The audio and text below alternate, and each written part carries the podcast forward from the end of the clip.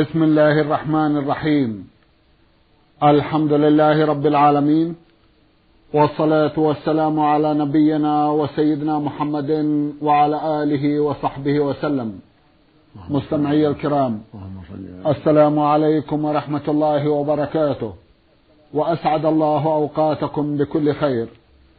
هذه حلقة جديدة مع رسائلكم في برنامج نور على الدرب. رسائلكم في هذه الحلقة نعرضها على سماحة الشيخ عبد العزيز ابن عبد الله بن باز المفتي العام للمملكة العربية السعودية ورئيس هيئة كبار العلماء. مع مطلع هذه الحلقة نرحب بسماحة الشيخ ونشكر له تفضله بإجابة الإخوة المستمعين فأهلا وسهلا. حياكم الله وبارك فيكم. حياكم الله. أولى رسائل هذه الحلقة رسالة وصلت إلى البرنامج من نجران الصعيد وباعثها المستمع هادي عايض علي القحطاني. أخونا بعث رسالته في البريد الممتاز إذ أن قضيته عاجلة ومهمة كما يبدو. فيقول في رسالته سماحة الوالد الشيخ عبد العزيز بن عبد الله بن باز حفظكم الله ونفع بكم المسلمين.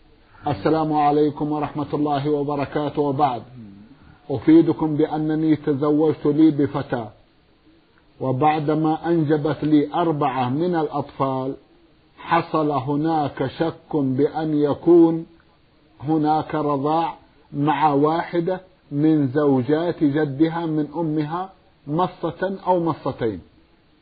وبعد هذا الكلام ذهبت وسألت عددا من القضاة وأفادوا أنه لا يحرم إلا خمس رضعات. لكن لا أدري كيف شروط هذه الخمس الرضعات. فهل المصة الواحدة تحسب رضعة وإلا لا يحسب كون الرضعة إلا الشبع؟ نرجو أن تفيدونا. جزاكم الله خيرا. بسم الله, الرحمن الرحيم. الحمد لله وصلى الله وسلم على رسول الله.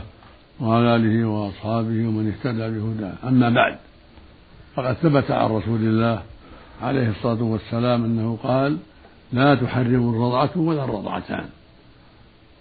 وثبت أيضا عن عائشة رضي الله عنها أنها قالت كان فيما أنزل من القرآن عشر رضعات معلومات يحرمنا ثم نسخنا بخمس معلومات فتوفي النبي صلى الله عليه وسلم والأمر على ذلك. أخرجه الإمام مسلم والترمذي وهذا لفظ الترمذي. والرضعة هي أن يبص الصبي أو الصبية الثدي حتى يبتلع اللبن ويصل إلى جوفه ثم يطلق الثدي فإذا أطلق تمت الرضعة. فإذا عاد بعد ذلك ومصه مصا يحصل به وصول اللبن إلى جوفه صارت رضعة ثانية إذا أطلقه وهكذا حتى يكمل خمسة. وإذا لم يكن الرضاع خمسا فإنه لا يحرم ولا يعتبر رضاعا شرعيا. لا بد أن تكون الرضاعات خمسا أو أكثر في الحولين قبل أن يخطم الصبي. أما الرضعة الواحدة والرضعتان والثلاث والأربع فلا يحصل بها التحريم. والرضعة هي أن يمص الثدي حتى يبتلع اللبن. حتى يصل اللبن إلى جوفه وصولا يقينيا تعرفه المرضعة ولو لم يشبع وفق الله الجميع. إذا والحال ما ذكر فلا تأثير على حالتهما الزوجية. إذا كان الواقع ما ذكر فلا تأثير. ما مصه مصتين نعم. ليس لهما أثر. يقول إنها زوجته معه ولا حرج في ذلك الحمد لله. يقول إنها ثلاث مصات كما يذكر. ثلاثة وثنتان أو أربع لا حرج في ذلك. زوجته معه ولا أثر لهذا الرضاع الحمد لله. حتى يكون تكون الرضاعات خمسا معلومة بشهادة الثقة من النساء أو الثقات وأن تكون يكون ذلك في الحولين. نعم. نعم. جزاكم الله خيرا وأحسن إليكم. بعد هذا رسالة وصلت إلى البرنامج من المستمع عين عين ميم. يسأل ويقول هل النقاب للمرأة فرض أم سنة؟ وهل النقاب خاص بأمهات المؤمنين فقط أم للنساء جميعا؟ وهل يجوز إظهار الوجه وهل يجوز إظهار الوجه والكفين للمرأة؟ جزاكم الله خيرا. النقاب عام لأمهات المؤمنين وغيرهن. كان الأمر الأول عدم وجوب الحجاب ثم نسخ ذلك. وأنزل الله قوله تعالى وإذا سألتموهن متاعا فاسألوهن من وراء حجاب. ذلكم أطهر لقلوبكم وقلوبهن. وأنزل سبحانه ولا يبدين زينتهن إلا لبعولتهن أو آبائهن أو آباء بعولتهن الآية. فوجب الحجاب على الجميع سواء بالنقاب أو بغيره سواء النقاب يوضع على الوجه ويكون في نقب للعين أو نقبان للعينين فقط بغد العينين أو بإرخاء الخمار على الوجه كله. نعم. جزاكم الله خيرا وأحسن إليكم. بالنسبة لإظهار الوجه والكفين جزاكم الله خيرا. لا بأس عند المحارم وأما عند غير المحرم لا تسترهما. نعم. بارك الله فيكم. أخونا يقول الحمد لله قد أديت فريضة الحج. واعتمرت. لكنني كنت أسعى من الصفا للمرأة وأعود. كنت. كنت أسعى من الصفا إلى المروة وأعود. فأعتبر هذا شوطا واحدا. وهكذا قضيت الأشواط السبعة. فهل في هذه الزيادة شيء؟ أفيدوني جزاكم الله خيرا. السعي صحيح. الحمد لله. والسبعة الزائدة لا تضرك. السعي المشروع من الصفا إلى المروة شوط والعودة من المروة إلى الصفا شوط ثاني وهكذا. فإذا سعى أربعة عشر فالمشروع منها سبعة. ما شاء الله. والزائد لا لا يضره لأنه وقع خطأ منه وجهلا منه. نعم. فلا يضره. جزاكم الله خيرا وأحسن إليكم. مستمع بعث برسالة يقول أخوكم في الله محمد حسن عز الدين مصري ومقيم في المملكة. يسأل سماحتكم ويقول لي ثلاثة من الأبناء. لم أذبح عند ولادتهم العقيقة اتباعا لسنة رسولنا الكريم صلى الله عليه وسلم حيث أنني لم أكن أعلم بوجوبها وبعد علمي والحمد لله لم يتيسر لي الحال للقيام بها فهل أستطيع أداءها إذا تيسر الحال بالرغم من بلوغ أولادي سن الثالثة عشرة؟ وإذا فرض هذا فهل يأكل منها أهل البيت أم توزع كلها على الفقراء؟ جزاكم الله خيرا. العقيقه مستحبة تذبح يوم السابع. عن الذكر اثنتان وعن الانثى واحدة. وإذا لم تذبح فلا شيء عليك. وإن ذبحت ولو بعد الكبر فذلك أفضل. والسنة أن تأكل منها أنت وأهل بيتك وتطعم من ترى من جيرانك والفقراء. وإن فرقتها بين الفقراء كلها أو بعضها فلا بأس. وإن أكلتها كلها أنت وأهل بيتك فلا بأس. ولكن الأفضل أن تطعم وتصدق وتأكل. نعم. جزاكم الله خيرا وأحسن إليكم. المستمع يوسف عبد الرزاق بعث يسأل ويقول أرجو أن تفسروا لي هذا الجزء من هذه الآية الكريمة. وعباد الرحمن الذين يمشون على الأرض هونا وإذا خاطبهم الجاهلون قالوا سلاما. أوضح العلماء رحمة الله عليهم في تفسيرها أن المعنى أنهم يمشون الأرض هونا يعني متواضعين ليسوا متكبرين. وإذا خاطبهم الجاهلون قالوا سلاما يعني المعنى قالوا قال كلاما طيبا. لا يردون على الجاهل كلاما قبيحا لا. بل يردون عليه كلاما طيبا. إذا خاطبهم الجاهل بكلام لا يناسب ردوا عليه بكلام طيب. هداك الله بارك الله فيك أصلحك الله الواجب كذا والمشروع كذا يعلمونه ويرشدونه نعم. حتى يتوجه إلى الخير. طيب. نعم. جزاكم الله خيرا. أسأل سماحتكم عن الابتلاء. إذا ابتلى الله العبد بمرض فهل هذا المرض يخفف من سيئاته؟ وهل هناك شجرة في الجنة اسمها شجرة الابتلاء؟ لا يجلس تحتها إلا المبتلون. ما صحة هذا القول؟ جزاكم الله خيرا. ما يبتلى به الإنسان من الأمراض أو الهموم أو الأذى من الناس يكفر الله به من خطاياه وسيئاته كما قال النبي صلى الله عليه وسلم ما أصاب المسلم من هم ولا غم ولا نصب ولا وصب ولا أذى حتى الشوكة يشاكها إلا كفر الله بها من خطاياه وهذا من رحمة الله وفضله وإحسانه أن هذه المصائب يكفر بها من خطايا العبد. ويقول صلى الله عليه وسلم من يريد الله به خيرا يصب به يعني يبتليه. ويقول صلى الله عليه وسلم إن عظم الجزاء مع عظم البلاء وإن الله إذا أحب قوما ابتلاهم فمن رضي فله الرضا ومن سخط فله السخط. فأنت يا عبد الله عليك أن تصبر وتحسد وتحتسب إذا أصابك البلاء بأن لا تجزع بكلام سيء ولا بضرب خد ولا بخمش وجه ولا بشق ثوب بل تحتسب الأجر عند الله وتحمده وتثني عليه سبحانه وتعالى. ولا تقل إلا خيرا. نعم. جزاكم الله خيرا. ماذا عن القول بأن هناك شجرة في الجنة يقال لها شجرة المبتلون؟ لا أعلم لهذا أصلا. لا أعلم لهذا أصلا. ولا أعلم حديثا في هذه الشجرة. جزاكم الله خيرا. إذا ليس هناك في الجنة شجرة اسمها شجرة الابتلاء. لا أعلمها بارك الله فيكم. بعد هذا رسالة بعث بها المستمع محمد أمين. الأخ محمد يقول أعمل حارسا في عمارة ولا أتمكن من الصلاة في المسجد سوى في يوم الجمعة. وصلاة الفجر فقط وذلك لظروف معينة فهل يلزمني حينئذ شيء؟ وهل أكون آثمة؟ جزاكم الله خيرا.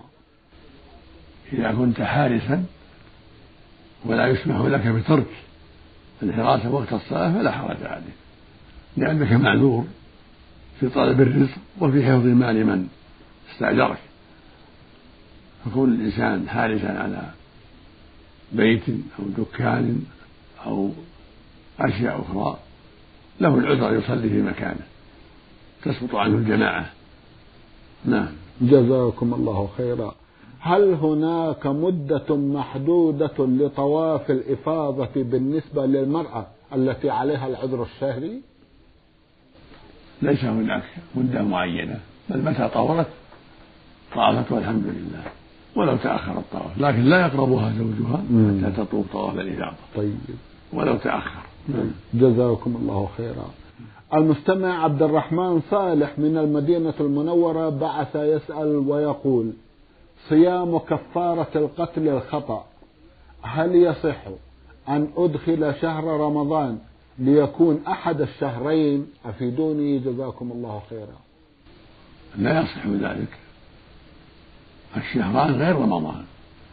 شهراء الكفارة غير رمضان. طيب.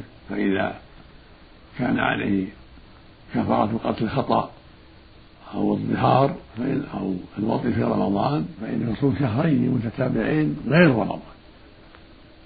رمضان فرض مستقل فرضه الله على العباد وهو أحد أركان الإسلام.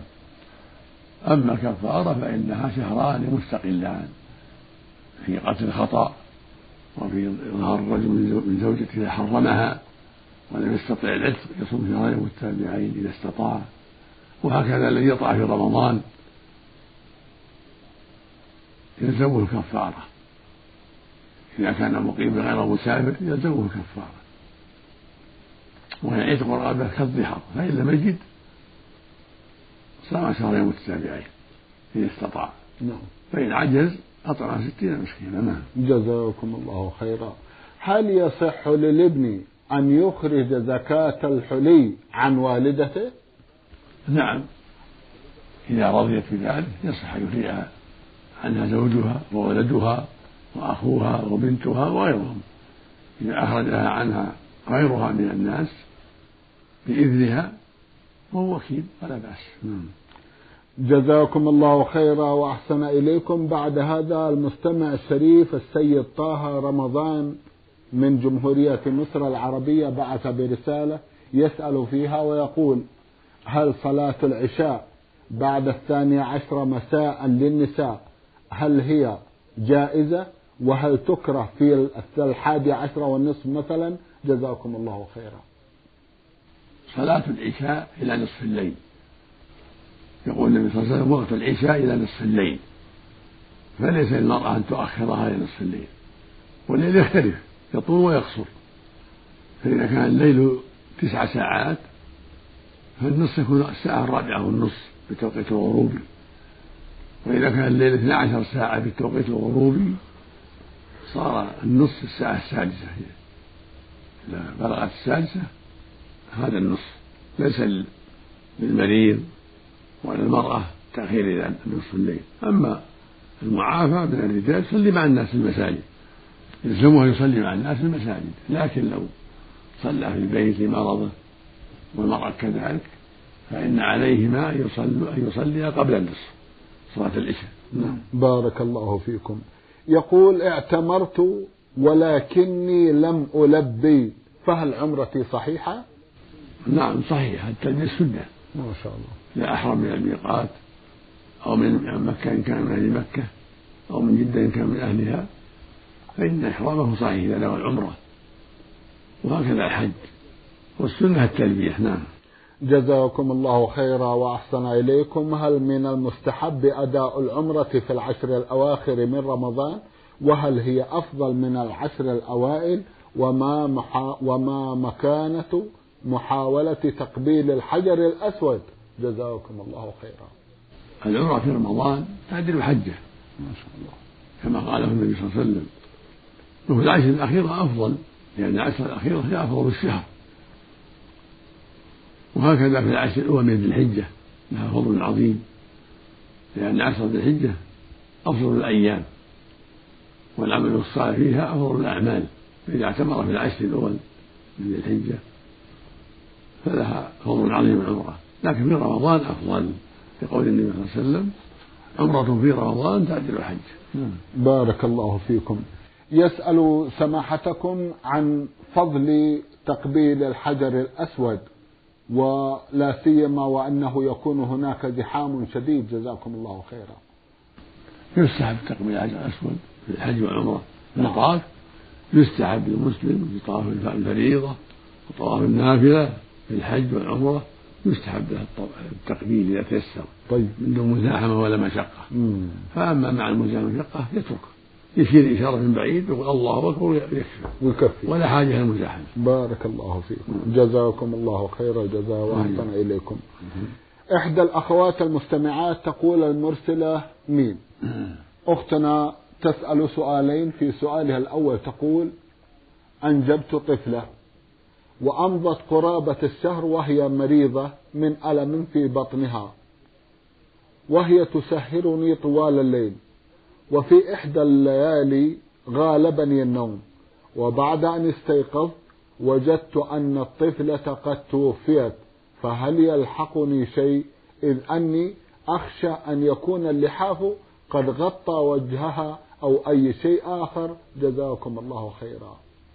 إذا كنت لا تعلمين شيئا حصل منك سبب وفاته فليس عليه شيء الأصل السلامة والعافية. أما إذا كنت تعلمين أنك غطيت وجهه بشيء ثقيل حتى مات بسببه فعليك الكفارة. وأما الأصل في السلامة والعافية الحمد لله. إذا كنت لا تعلمين شيئا نعم. فليس عليه شيء جزاكم الله خيرا. تقول أخشى أن يكون حصل كذا. لا ما يخشى. ليس عليها شيء. ليس عليها. حتى تعلم أنه حصل منها ما سبب موتها. الله المستعان جزاكم الله خيرا. تقول هناك امرأة تسكن معنا في البيت وأنا على خلاف معها وذلك بسبب أنها تسعى إلى تشويه صورتي عند الجيران بكثرة حديثها وقد نصحتها وفي الأخير هجرتها وذلك لما يلحقني أنا وأطفالي منها. وأنا ولله الحمد ملتزمة بأمور ديني فبماذا تنصحونني؟ جزاكم الله خيرا. أعيد السؤال. تقول هناك امرأة تسكن معنا في البيت وأنا على خلاف معها وذلك بسبب أنها تسعى إلى تشويه صورتي عند الجيران بكثرة حديثها وقد نصحتها وفي الأخير هجرتها وذلك لما يلحقني أنا وأطفالي منها. وأنا ولله الحمد ملتزمة بأمور ديني فبماذا تنصحونني؟ جزاكم الله خيرا. إذا كان التفاعل ضدك ما يضرك ولم تقبل النصيحة فلا بأس بحجها لظلمها أما إذا كنت لا تعلمين ذلك إنما, إنما ذلك أوهام وظنون فلا يجوز لك الحجر. وعليك التسامح والدعاء لها بالهداية. أما إذا كنت تعلمين أنها تسبك أو تغتابك يقينا تشوه سمعتك ولم تنتصح ولم تقبل منك فإنها تستحق أن تهجر. جزاكم الله خيرا وأحسن إليكم. من المدينة المنورة رسالة بتوقيع إحدى الأخوات المستمعات تقول المرسلة فاعين أختنا تقول لدي مؤسسة باسمي لكن زوجي يتولى الأعمال. وقد اخترجنا عشرين فيزا. لدي مؤسسة باسمي لكن زوجي يتولى الأعمال. وقد استخرجنا عشرين فيزا. وبعد ذلك طلب من العمال مبلغ ثلاثمائة ريال شهريا ويعمل على حسابهم الخاص. وأنا محتارة في ذلك فهل ما قام به زوجي جائز أم لا؟ علما بأن زوجي يصر على أن ذلك جائز بعد أن ناقشته أكثر من مرة. أفيدوني جزاكم الله خيرا. عليك وعليه السير على ما رسمت الدولة في استخدام العمال وعدم الخروج عن ذلك. عليكما العمل بالتعليمات التي رسمتها الدولة فيما يتعلق بالعمال وليس لكما الخروج عن ذلك. لأن عليكم السمع والطاعة في المعروف وهذا من المعروف. جزاكم الله خيرا وأحسن إليكم. بعد هذا رسالة بعث بها أحد الإخوة المستمعين يقول العتقي إبراهيم من المغرب. أخونا له جمع من الأسئلة في أحدها يقول ما هو رأي سماحتكم بارك الله فيكم في مسجد لا تقام فيه من الصلوات إلا صلاة الجمعة. جزاكم الله خيرا.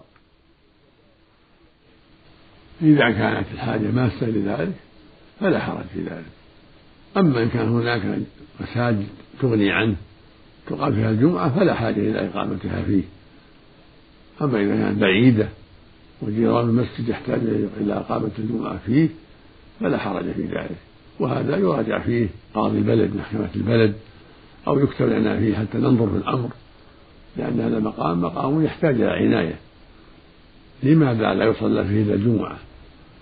فعلى السائل يراجع المحكمة في البلد أو يكتب إلينا في الموضوع حتى نكتب المحكمة في ذلك وننظر في الأسباب.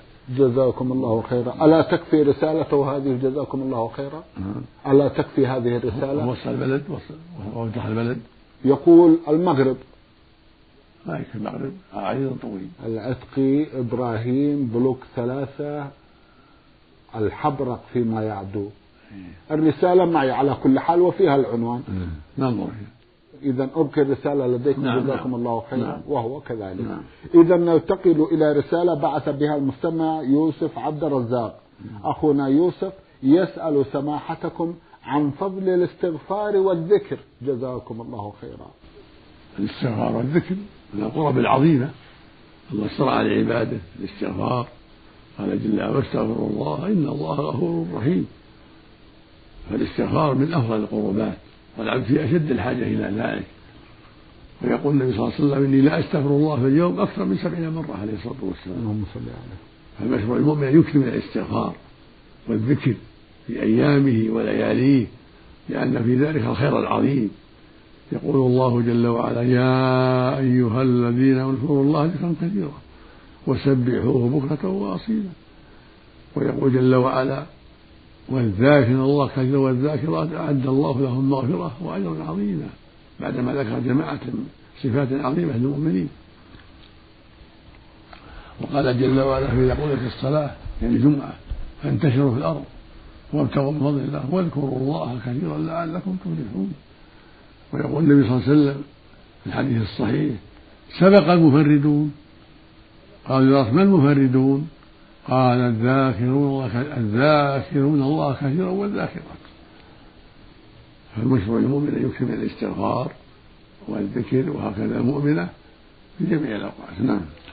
جزاكم الله خيرا وأحسن إليكم. يسأل أخونا أيضا ويقول إذا لم يدرك المصلي مع الإمام وصلاة الجماعة إلا التشهد الأخير فهل تحسب له صلاة الجماعة؟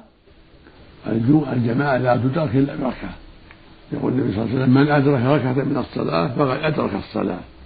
لكن إذا كان معذور حبسه. مرض نعم. حبسه عذر شرعي نعم. فله أجر الجماعة ولو لم يحضرها. يا الله. نعم. جزاكم الله خيرا وأحسن إليكم. بعد هذا رسالة بعثت بها إحدى الأخوات المستمعات أختنا تشكو من حالة مرضية نفسية وتقول المرسلة ألف ميم. تقول عن نفسها أنا فتاة ابتليت بالخوف ولا أستطيع أن أنام بالغرفة وحدي. وكذلك لا أستطيع الذهاب لمكان أو حاجة إلا برفقة أحد معي. وقد سمعت أن الخوف له أثر معين في العقيدة فهل هذا صحيح؟ وبماذا تنصحونني حتى تزول هذه الحالة عني؟ جزاكم الله خيرا. أنا أنصحك بأن تستكثري من قراءة آية الكرسي بعد كل صلاة وعند النوم. وقراءة قل هو الله والمعوذتين بعد كل صلاة وبعد صلاة الفجر والمغرب ثلاث مرات وأن تكثر من قول أعوذ بكلمات الله التامات من ما خلق. وقول بسم الله الذي لا يضر مع اسمه شيء في الأرض ولا في السماء وهو السميع ثلاث مرات. لأن الرسول صلى الله عليه وسلم من قالها ثلاث مرات لم يضره شيء. ويقول من نزل منزلا قال أعوذ بكلمات الله التامات من شر ما خلق. لم يضره شيء حتى يرتحم منزل ذلك. ويقول صلى الله عليه وسلم من قرأ هو الله أحد المعوذتين صباحا ومساء بعد ثلاث مرات فإنها تكفيه أو كما قال عليه الصلاة والسلام المقصود أن هذه أسباب نوصيك بها. وبذلك يزول الخوف عنك بإذن الله. جزاكم الله خيرا وأحسن إليكم. هل للخوف أثر على العقيدة كما تقول أختنا؟ لا لا يضرها. إذا كان بغير اختيار هذا يضرها. الحمد لله. الحمد لله. هذه أمور تعرض الإنسان نعم. التي تضر الخوف من المخلوقين. مم. خوفا يضر بالعقيدة. نعم. أما خوف المخلوقين حتى يغلق بابه عن السراق. نعم. حتى يبتعد عن أسباب الخطر لا يضاربهم ولا يتسابهم ونحو ذلك لا بأس بذلك. إنما الخوف الممنوع أن يخاف غير الله. خوفا يحمله على اعتقاد الشر. يعني اعتقاد أن هذا المخلوق يضر وينفع أو أنه يفعل كذا وكذا بقوته. أما خوف الذي له أسباب كخوف السراق حتى يغلق بابه نعم. أو خوف السباع حتى يبتعد عن السباع نعم. أو يحمل السلاح وقت الخوف في الطرقات هذا لا بأس به بارك الله فيكم أما قوله تعالى لا تخافوهم وخافون إن كنتم مؤمنين نعم. يعني الخوف الذي لا سبب له خوف لاعتقاده السلم فيهم لاعتقاده في النجوم في الأصنام أو أشبه ذلك خوف المشركين نعم. أما إذا خاف من الجن فتعوذ بالله من شرهم أو خاف من السراق حمل السلاح أو خاف من من العين فتعوذ بكلمات الله التامات من شر ما خلق. كل هذا لا بأس به. نعم. بارك الله فيكم وجزاكم الله خير الجزاء. سماحة الشيخ في ختام هذا اللقاء أتوجه لكم بالشكر الجزيل بعد شكر الله سبحانه وتعالى على تفضلكم بإجابة الإخوة المستمعين وآمل أن يتجدد اللقاء وأنتم على خير. نسأل الله اللهم آمين. مستمعي الكرام كان لقاؤنا في هذه الحلقة مع سماحة الشيخ عبد العزيز ابن عبد الله بن باز المفتي العام للمملكة العربية السعودية ورئيس هيئة كبار العلماء. شكرا لسماحة الشيخ. وأنتم يا مستمعي الكرام شكرا لحسن متابعتكم. ونحن نرحب برسائلكم على عنوان البرنامج المملكة العربية السعودية الرياض الإذاعة برنامج نور على الدرب. شكرا لكم مستمعي الكرام مرة أخرى وإلى الملتقى. وسلام الله عليكم ورحمته وبركاته.